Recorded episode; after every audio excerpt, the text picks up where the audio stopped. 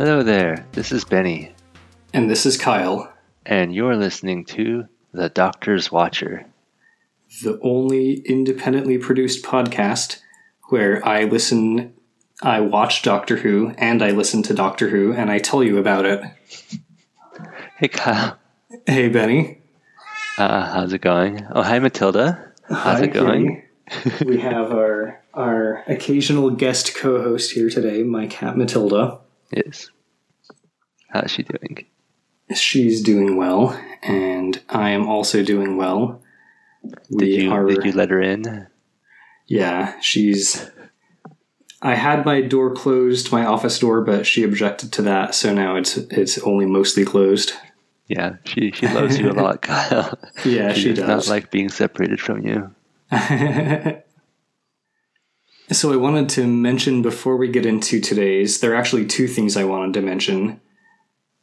First was that I just checked our listing on Apple Podcasts a moment ago, and I found that we have 6 5-star ratings now. I believe we previously only had 5. Whoa. Yeah. We still just have 5 reviews, which we appreciate, and yeah, but I wanted to say thank you to whoever gave us our 6th 5-star rating. I don't think iTunes will tell me your name unless you leave an actual review, but whoever it was, thank you. Shout out to our anonymous 5-star rater and to all our raters and reviewers. We appreciate you. Indeed, we do very much. The other thing I wanted to mention was that I felt like I should let you all know that if you do a little bit of internet searching on a popular search engine that has an image searching option, you can find some color images of Barbara's Yetaxa costume from this serial, and It's pretty great. I would definitely recommend that you do that. Cool. Yeah, that... you want me to do that right now, or should we save that for later? You know what? I'm going to go ahead and do it right now. Barbara... Yetaxa. No idea if I'm spelling that right. Of course I'm not. It's Yetaxa. Audience. Oh, yeah, that is cool. Yeah, it's really kind of a shame that it's filmed in black and white because, like, the colors are pretty striking. Yeah. I always think Barbara's kind of cute. Like, she has a kind of face that you don't really see as much on TV these days. Yeah, I can definitely understand why Ian might be into her. And, you know, that Thal, I forget the Thal's name, but there was that Thal that was into her. Mm-hmm. I love their voices, too, that there's that, like, BBC pronunciation that they do that always sounds so old-timey, but like kind of charming, I guess. Yeah, definitely.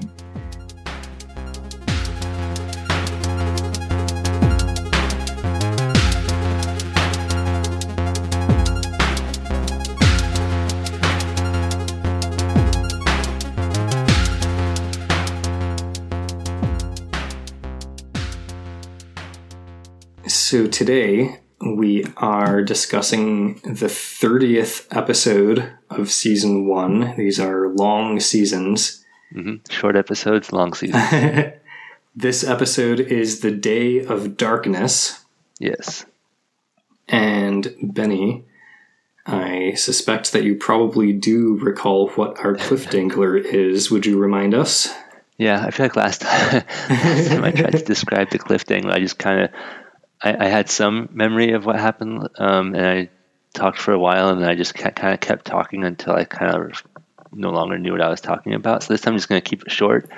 So Ian went into, and yeah, obviously I can remember better because we just recorded the previous episode like 5 minutes ago. But yeah, so Ian went into the tunnel that leads from the garden to a lake. We found out that they had hoped that it would lead into the temple,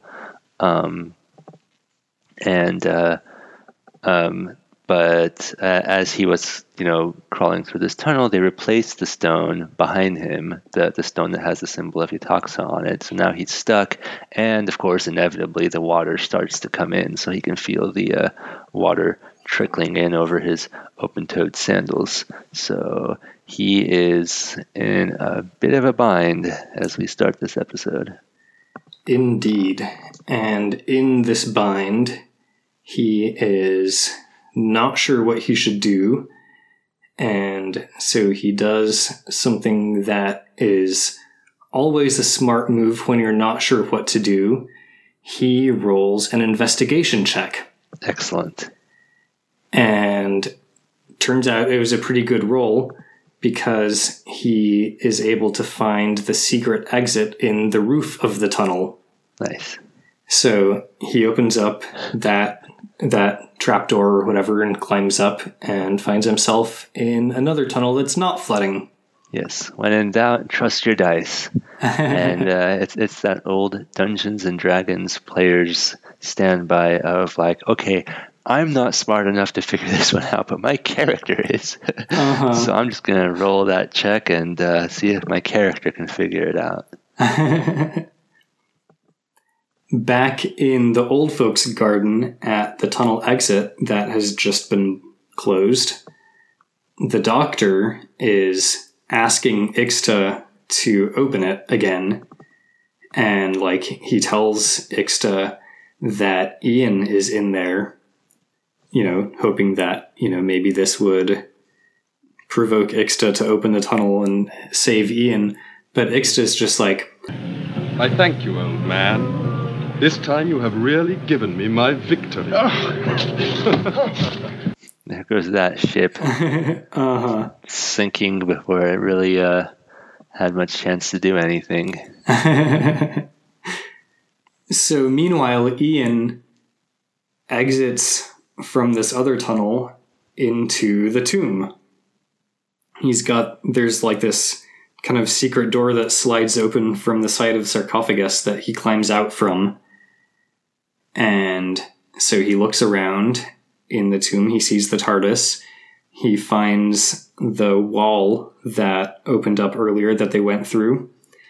And he forms a plan, which he then proceeds to execute. Cool.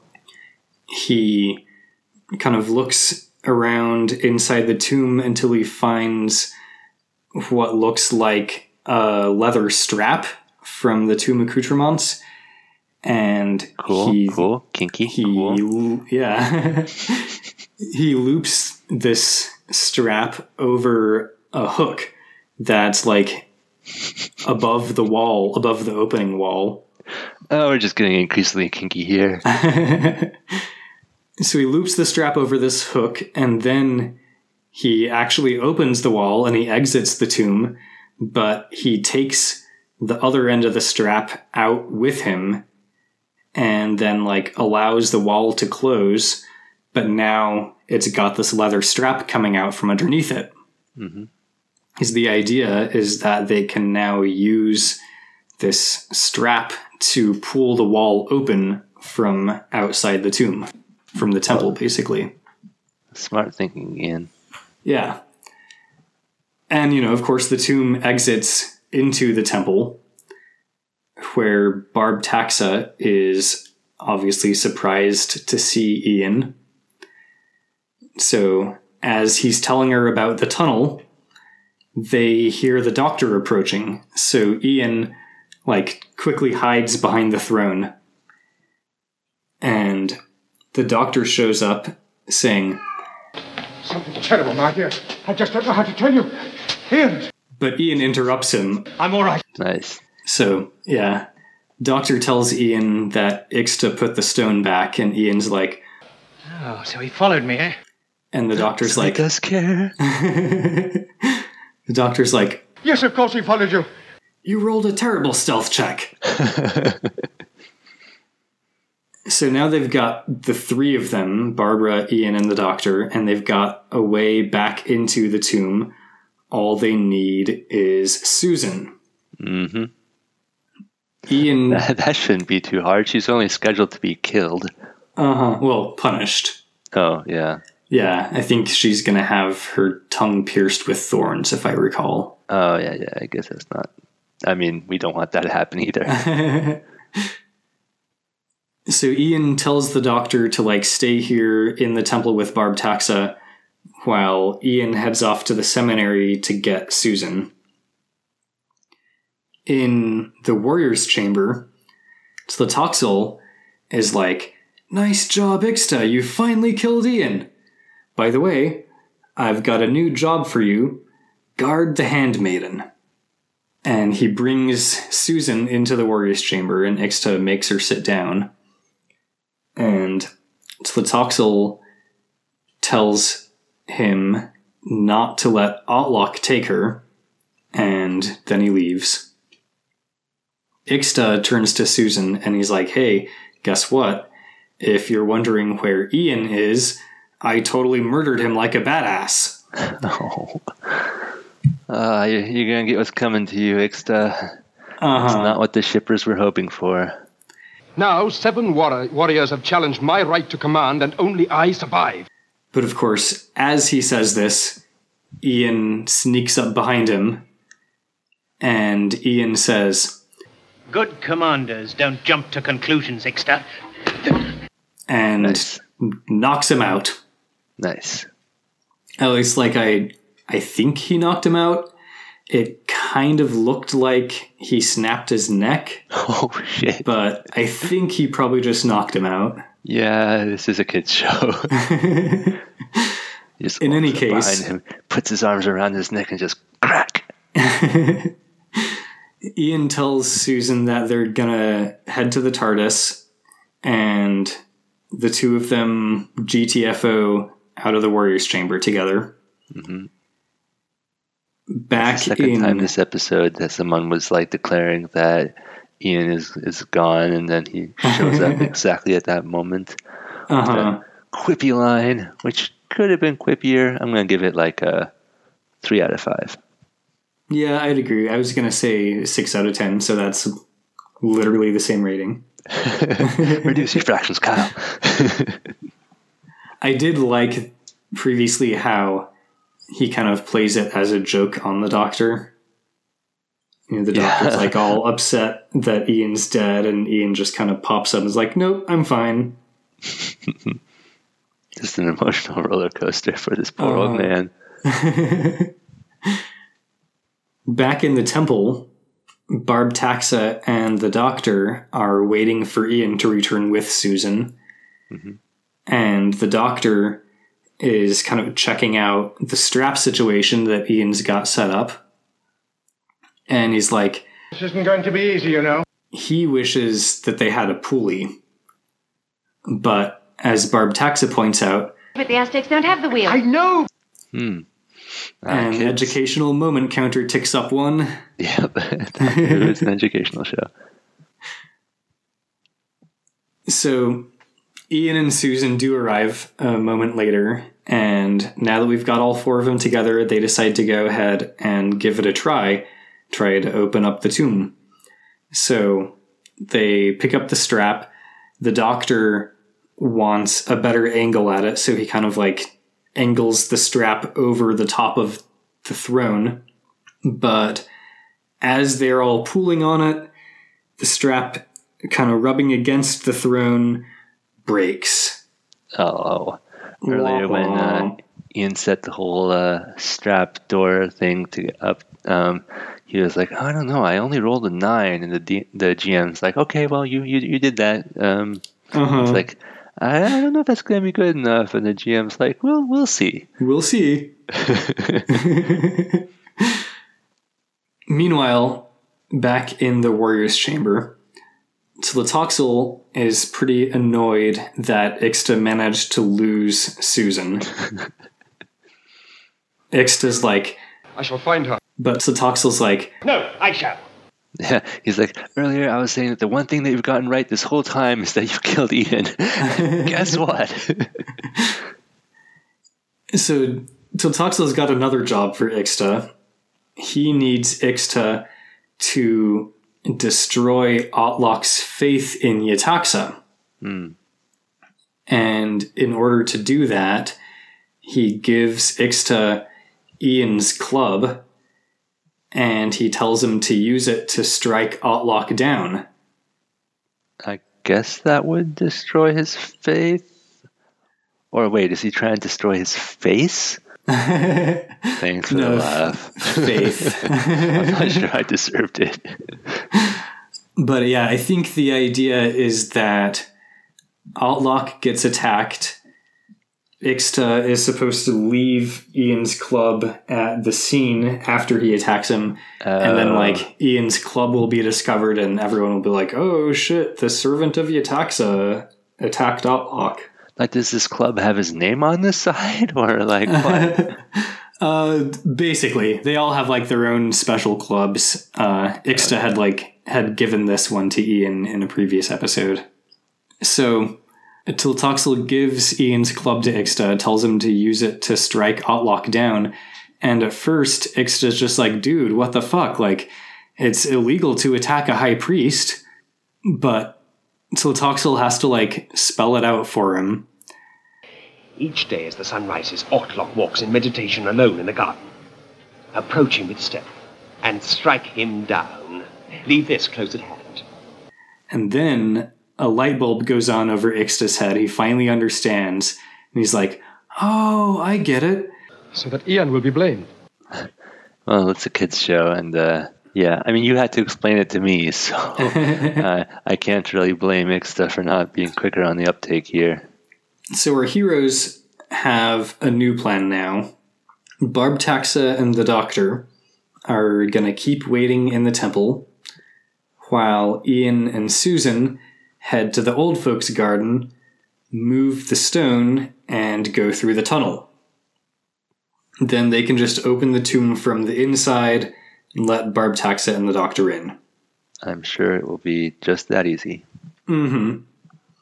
So they head to the garden, but in the garden, they discover the body of Autloc on the ground. He's not dead, he's just unconscious. But, of course, Ian's club is also there on the ground next to Autloc, and, like, Ian picks it up, you know, wondering what it's doing there. Wow, they were trying to, like, you know, set him up to take the fall, and he just, like, decided to help them, basically. Uh-huh. Make it that much easier. Yeah, and, of course, it's, like, as he's standing there holding the club next to Atloc's unconscious body, mm-hmm, when Tlotoxl and Ixta and a few other guards all show up. And, you know, they're like, what the fuck? And Autloc kind of starts waking up, and the guards all arrest Ian and Susan. And as they are taking them away, Autloc shouts out, "You are the servants of a false goddess." So I guess Tlotoxl's plan worked. Yeah, I feel a little bad for him. He's had a rough time. Yeah, he probably gets it the worst in this whole serial. Well, except for maybe Susan. Mm-hmm. Tlotoxl discusses this new development, which is, you know, Autloc's rejection of Barbtaxa, with Tonila, the other priest.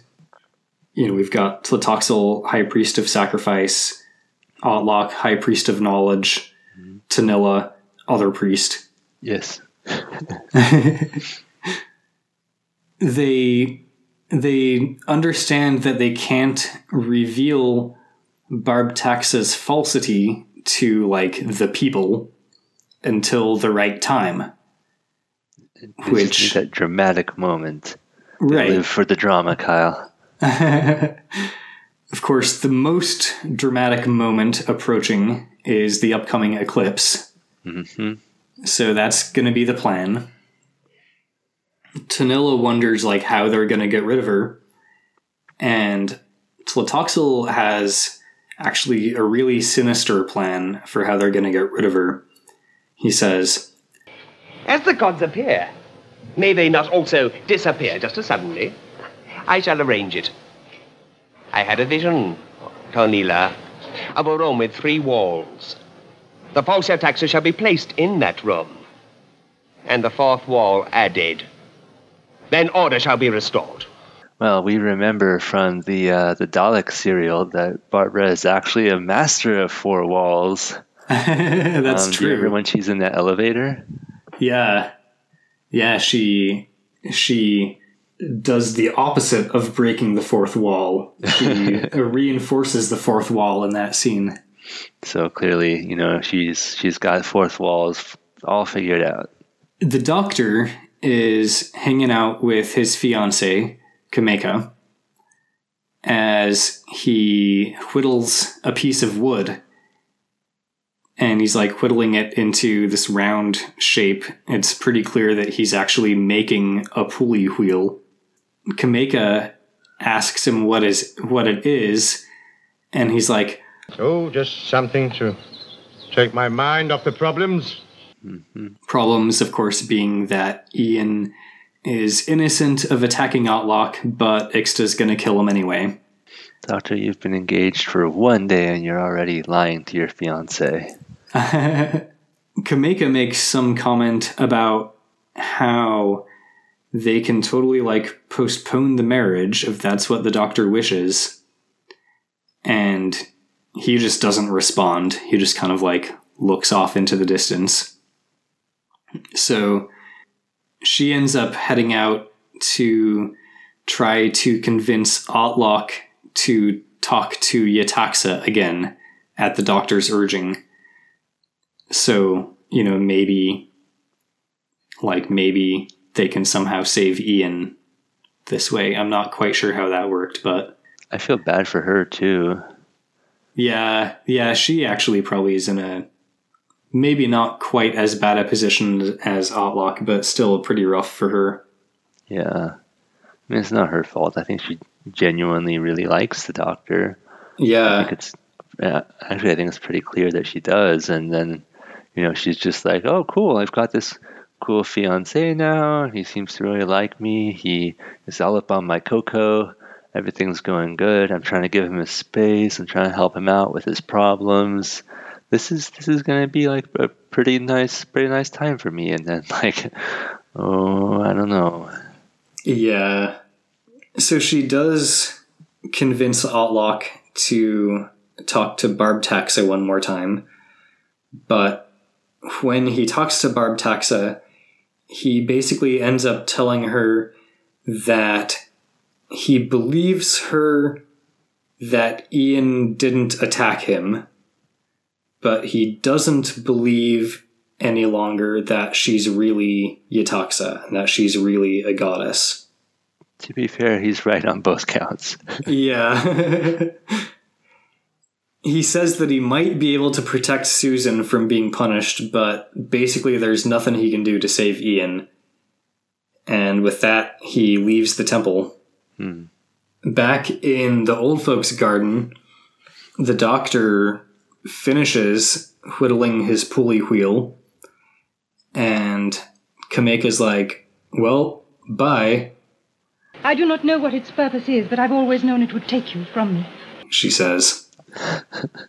"I've always known. In the past 5 minutes you've been working on it. This would be the end of our beautiful relationship." Doctor's basically just like, "Sorry, but yeah." He does tell her, "You're a very fine woman, Cameca, and you'll always be very, very dear to me." But she just walks off. Oh, it was nice of him to say it, but yeah, that's I still feel bad for her. Yeah. So yeah, for what a jerk the Doctor usually is, and how kind of honestly fairly unobservant he is of people's emotions and feelings. I'm glad that he at least was paying enough attention and cared enough to say something. Yeah, that's true. He does at least kind of try to let her down gently a little bit. Yeah. Hello. This is Dalek Kyle. I hope you are enjoying this podcast. If so, please leave a 5-star review on iTunes and tell your friends about the podcast. If you are not enjoying it, you can leave a 5-star review anyway to give Benny and I a false sense of security. Thank you for listening. So she walks off. She runs into Autloc over in the other part of the garden. And Otlok's like, "Oh shit, you look sad." And she's like, "Yeah, the doctor just dumped my ass." And Otlok's like, "Oh, that sucks, but the truth just dumped my ass." And yeah, Cameca's like, "Yeah, okay, that's worse." Then they're like, "Well, we're both newly single. And I still have half a pot of cocoa left." Uh-huh. How does Cameca sound? Come on. So Autloc gives her... Oh. Autloc gives her a pendant that apparently represents his house and all of his money. Like it's basically like the password to his bank account. Dang. And he asks her to use it to go and bribe whoever's guarding Susan so that Cameca can then rescue Susan and take her back to Barbtaxa. Mm-hmm. Cameca agrees to this plan, and Autloc heads out into the wilderness to seek his truth. Mm.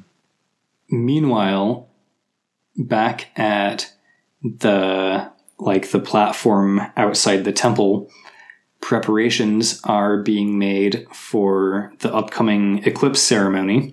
Mm-hmm. Tonila is escorting PV among all the people, you know, kind of his like final march or whatever. Ian and Susan are both under guard, and in the temple, the doctor is installing his pulley wheel behind the throne to facilitate opening the wall with the strap more easily. All the pieces are moving into position. Mm-hmm. Of course, Tlotoxl shows up at the temple, so the doctor has to hide for a minute because Tlotoxl is here to collect Barbtaxa for the ceremonies. Mm-hmm. And it is in this moment that he tells Barbtaxa that Autloc is gone. He's not coming to the ceremony. He is, you know, out in the wilderness, basically. We don't expect to see him again. Mm-hmm. Cameca shows up at the Warriors' Hall, and she shows Otloc's medallion to the guard, and she starts explaining the deal to him. She's like, you know, look here, he's got his password written down right here. She, that's a lowercase L, not a one. Uh-huh. You know, she tells them, like, you know, I'm going to give this to you and you're going to look away when, like, Susan and I GTFO. But the guard seems a little bit unsure. So Ian, who's also there under guard, just gives him a nice double-fisted punch from behind, knocking him out. That works too. Saying, "Well, somebody had to make up his mind for him." You could have taken the bribe, buddy. Well, Cameca does actually place Otlok's medallion in the unconscious guard's hand. Oh, wow. Okay. Yeah. Yeah, she's definitely lawful good if we're going to go back to the alignment discussions. I'll say I'm not sure how Autloc will be, how he'll feel about her just basically giving away all his stuff when she didn't have to. But I guess he's in the wilderness now. He's got more metaphysical problems. Yeah. So Cameca takes Susan. They leave. Ian stays behind for a moment, though, and we see him removing the guard's cool eagle helmet. Oh, very nice. He's got a plan. Mm-hmm. We cut over to Cameca and Susan arriving at the temple, where Susan runs up and hugs the doctor.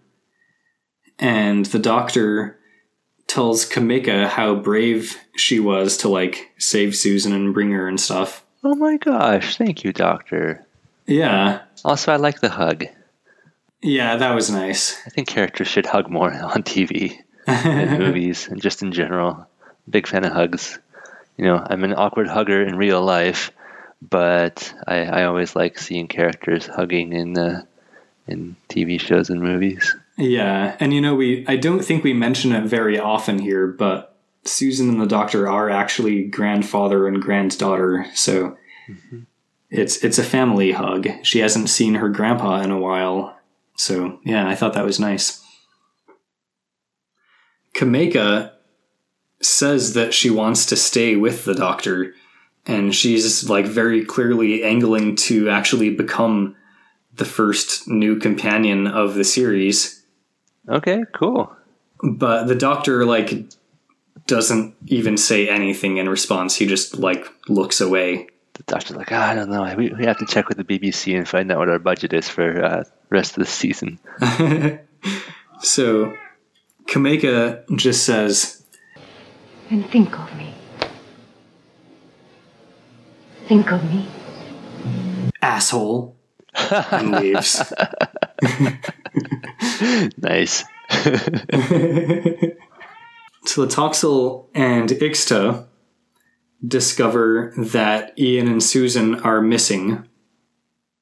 But Tlotoxl's like, shit, we don't have time to go find them before the eclipse comes. Like, the eclipse is definitely going to happen for sure, so we really need to do that sacrifice on time. But, like, he does have Ixta just kill the guard that got bribed. Oh, I mean, sure. I mean, yeah, might as well, right? Yeah, while you're there. So back at the temple, the guards escort Barbtaxa out onto the platform where the ceremony is going to take place. Tlotoxl arrives, and I guess he's, like, deviating from their plan earlier because he just pulls a knife on Barbtaxa and, like, tries to stab her and accuses her of being a false goddess. Okay. I guess we're just abandoning this whole room with three walls plan.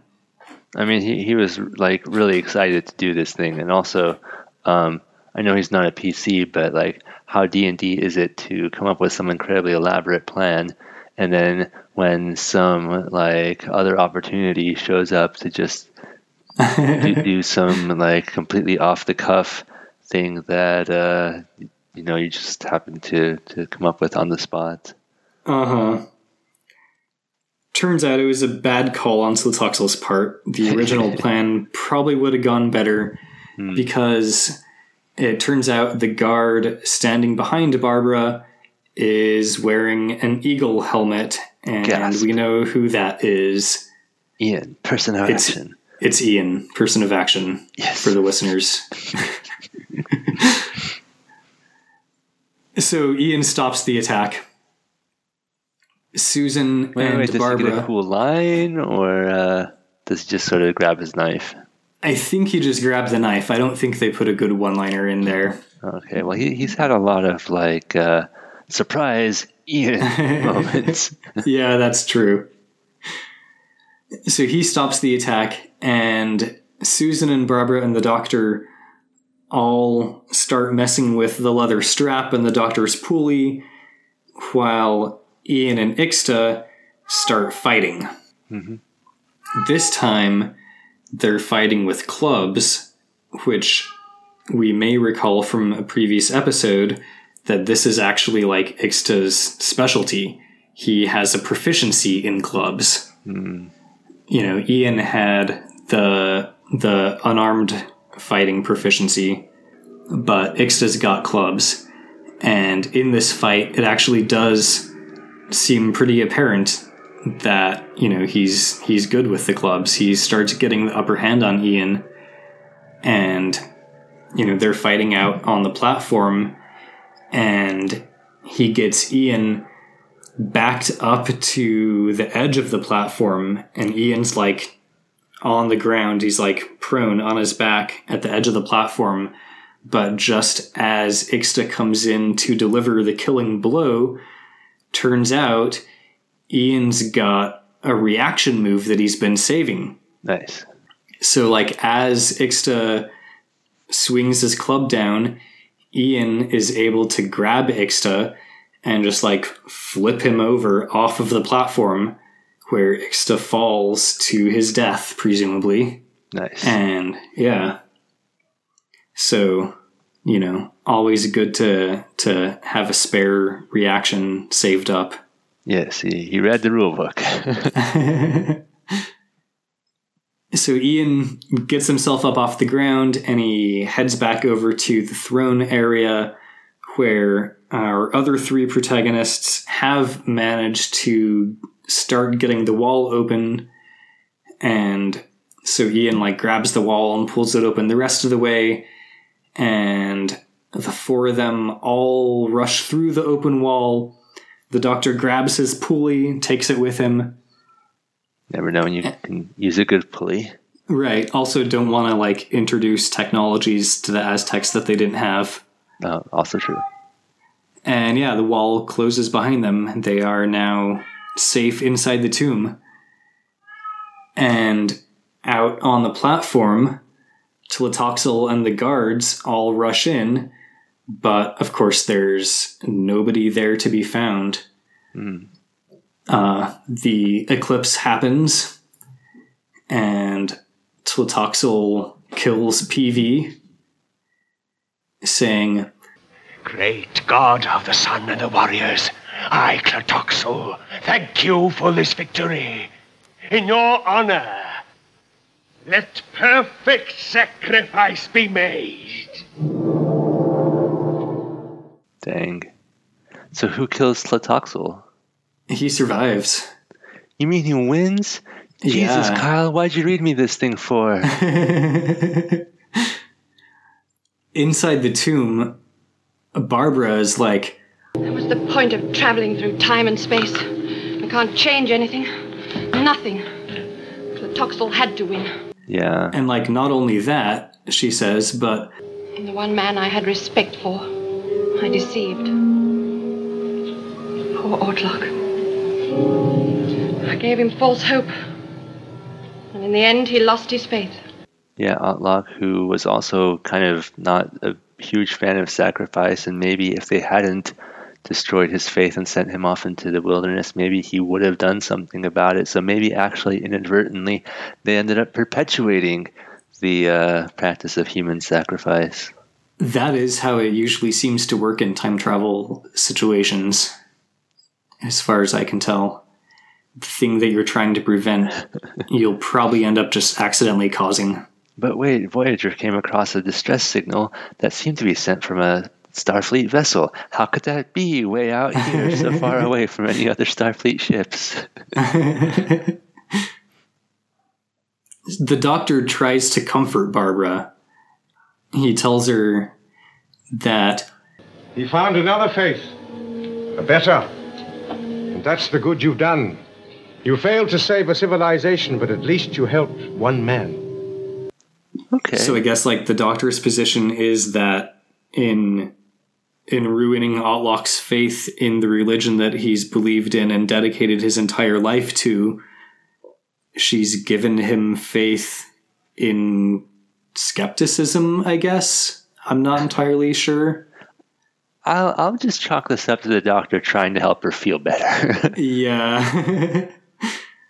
She does remove the grave-robbed bracelets that started the whole mess, but of course also probably saved their lives back at the start. And she places it back with Yetaxa's corpse. Cool. And heads into the TARDIS. Doctor... Oh, sorry, go ahead. No, I was just going to say, all right, she left all the pieces, returned everything the way it was, as they were leaving. The Doctor has this gem that he pulls out of his pocket that Cameca had given to him as a gift. And, like, he places it next to Yetaxa's corpse. Like, he's going to leave it there. But then at the last moment, he changes his mind and he grabs it and then heads into the TARDIS. It actually looks like a pretty nice job. Yoink. Uh-huh. We cut to some time later. It is unclear how much time has passed, but it's definitely been enough time for fanfic adventures to happen. We can tell that partially because of the fade to black, indicating passage of time, but also everyone's wearing different clothing now. Oh, okay, cool, interesting. It's one less piece of continuity for fanfic writers to have to follow. Susan is wearing these overalls over like a stripy shirt. The Doctor is wearing his usual long dark jacket, but he's wearing it over like this kind of pinstripe suit, which is kind of an odd look, but interesting. Mm-hmm. Ian was wearing like a Steve Jobs turtleneck. Nice. And Barbara's wearing like this sleeveless dress. So we cut to this new scene after our costume change, and it turns out there is a mystery with the TARDIS instruments. Gasp. Some of the instruments say that the TARDIS is still moving, but some of them say that the TARDIS has stopped. What could it mean? Ian suggests that maybe they've landed on top of something, and Barbara suggests or inside something. Hmm? And the title, next episode, Strangers in Space, appears on screen.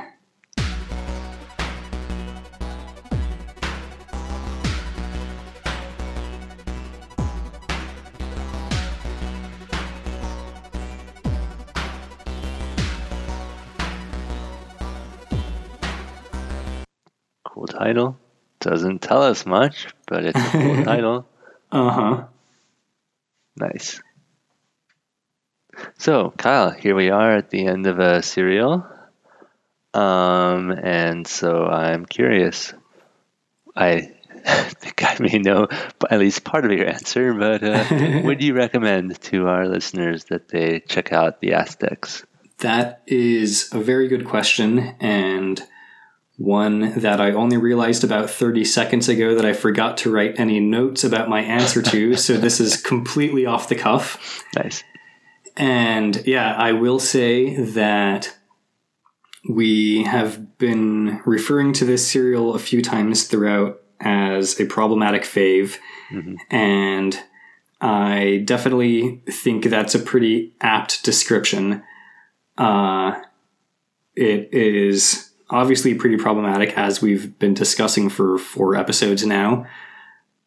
But if you're able to look past the problematic parts, accept them for what they are and the time they were written and all that, the actual plot itself is pretty entertaining. I think you mentioned in an earlier episode that, like, you had an easier time with it if you pretended that it was a sci-fi serial about some alien civilization rather than a historical serial about the Aztecs. Mm-hmm. And yeah, I think that makes a lot of sense. I think this serial has a lot of what we expect from classic Who. It's, the good and the bad. Right, good and the bad. Yeah, exactly. So I guess ultimately, I would have to say that I am not sure I can really truly recommend it because of all the problematic stuff. Mm-hmm. But it was fun. I feel a little bit dirty enjoying it, but I enjoyed it. Yeah, well, I think that the problematicness, in some ways, acknowledging that and keeping that in mind as you're watching these is a good way of, like, remembering how not so long ago, nobody really questioned this type of storyline And you know, given that Doctor Who is still around and is still running and still presumably the same show, like that continuity extends all the way back. Right. Whether or not they always stick super close to it, I don't know, but it presumably is the same Doctor, same TARDIS, same story. It's good to sort of remember that it does come from this sort of problematic place. And as a modern audience, you know, when we look back on these older episodes, I don't know, maybe I'm on my soapbox. I'll get off the soapbox. But no, I think it's good to remember and acknowledge and kind of face up to the problematic nature, while, you know, still also seeing that, yeah, there were some entertaining moments, like, because, okay, I'm back on my soapbox. But that's what podcasts are for. Yes. But yeah, there's this, I've heard sometimes this kind of approach to things where it's like, well, was it problematic or was it enjoyable? You know? And it's like, and like sometimes, you know, you have to acknowledge that, like, you know, something can be problematic, and you say, oh man, those are some shitty elements right there, and oh man, you know, what just happened was, in this case, like, racist, sexist, like ageist, ableist, like they hit a bunch of those boxes. But like, we're not going to pretend that, like, oh, I don't understand how anybody could ever have enjoyed this, or anybody could ever have produced this, or thought that this was okay, because, like, clearly, you know, there's action, there's humor, there's like little pieces of possibly romance scattered in, there's like mystery and plots taking place that are compelling. Right. And yeah, and, like, yeah, like you. Oh, go ahead. Oh yeah, as uncomfortable as it might be to acknowledge, like, the fact is that problematic and enjoyable are not necessarily mutually exclusive. Yeah, and like you mentioned, feeling kind of shitty having enjoyed it, and I think that acknowledging that those two things can overlap, and how complicated that can be to sort of unravel. Is important, because sometimes people do this thing where they just assume that if somebody likes something, then it can't be problematic. Right. Or if you like it, you like completely 100% approve of everything in it. Yeah. Yeah. It's like, no, that's not actually necessarily the case. Yeah. Yeah. Like, there's this thing where it's like, oh no, that can't possibly be problematic because, like, you know, so-and-so liked it, and they're not a gross problematic person, but that's like, yeah, right. Well, but let's talk about how things can be sort of complicated and can require like a critical eye, a critical approach. Yeah, I don't even know what I'm saying right now. I don't know if this is making any sense, or I'm not trying to, like, defend problematic things or say, oh, that's fine, you should just go ahead and make things that have racist elements or sexist or ageist or ableist or any of these things. Like, obviously, no, don't do that. As a creator and as a consumer, I think that it's good to like, call these things out when you see them, and if possible, right, like, don't support them. But to then turn around and pretend that, like, these things are just this weird anomaly that we can't even understand or engage with in any way, I think that's also kind of not the best approach. Right. And, like, even as a creator, I think, you know, it's okay to have, like, for example, a racist character do and say racist things if you understand what you're doing as a creator, and, like, you know, if that furthers the goal of your story, or, sure, you know, if, well, you know, I, like, if we kind of had a similar, racist, yeah, which this episode didn't necessarily always do. Well, it didn't. I mean, it just straight up didn't always do. So yeah, and I think that's the problem, is that, yeah, like, this episode was, or this serial was, perpetuating stereotypes that it was not acknowledging and not you know, not coming out and saying this is shitty. Yeah, no. I think if you're gonna have a racist character do racist things, you need to make it clear that it's shitty. Yeah, I think, and then some of it comes out as like, does it have to be in the text? Does it have to be like apparent to the audience? What's the creator's responsibility there? To what level do they have to like interpret this on behalf of the audience?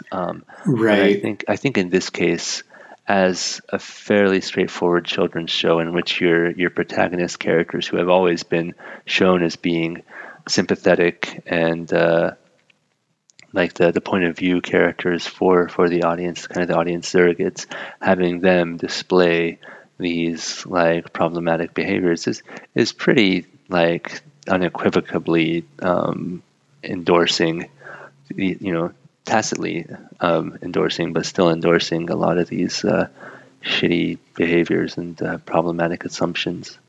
Yeah, definitely.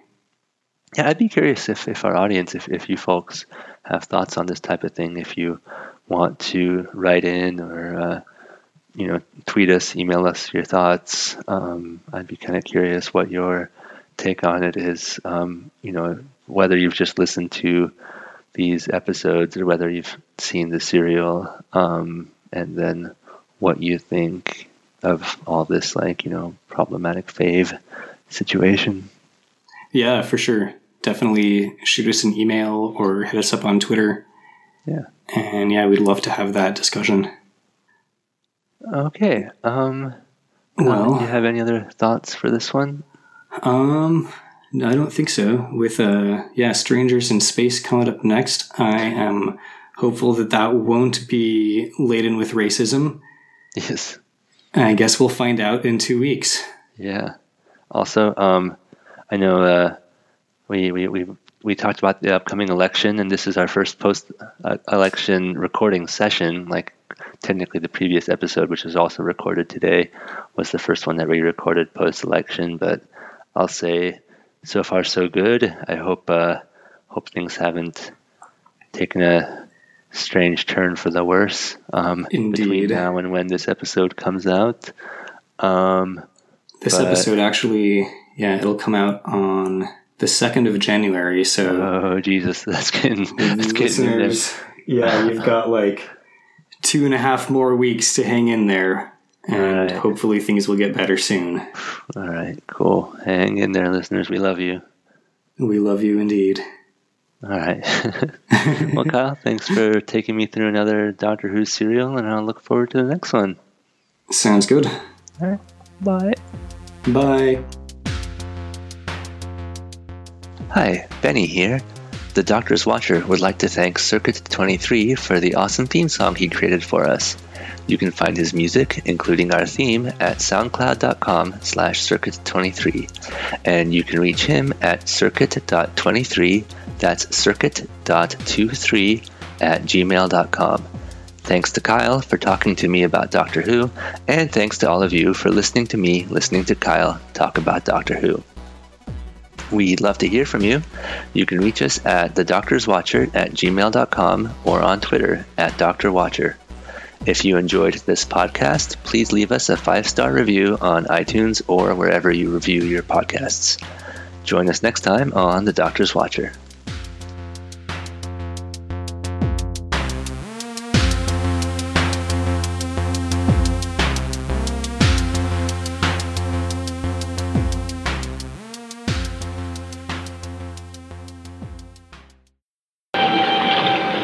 Here you are, my dear. It's nearly finished. As is our time together.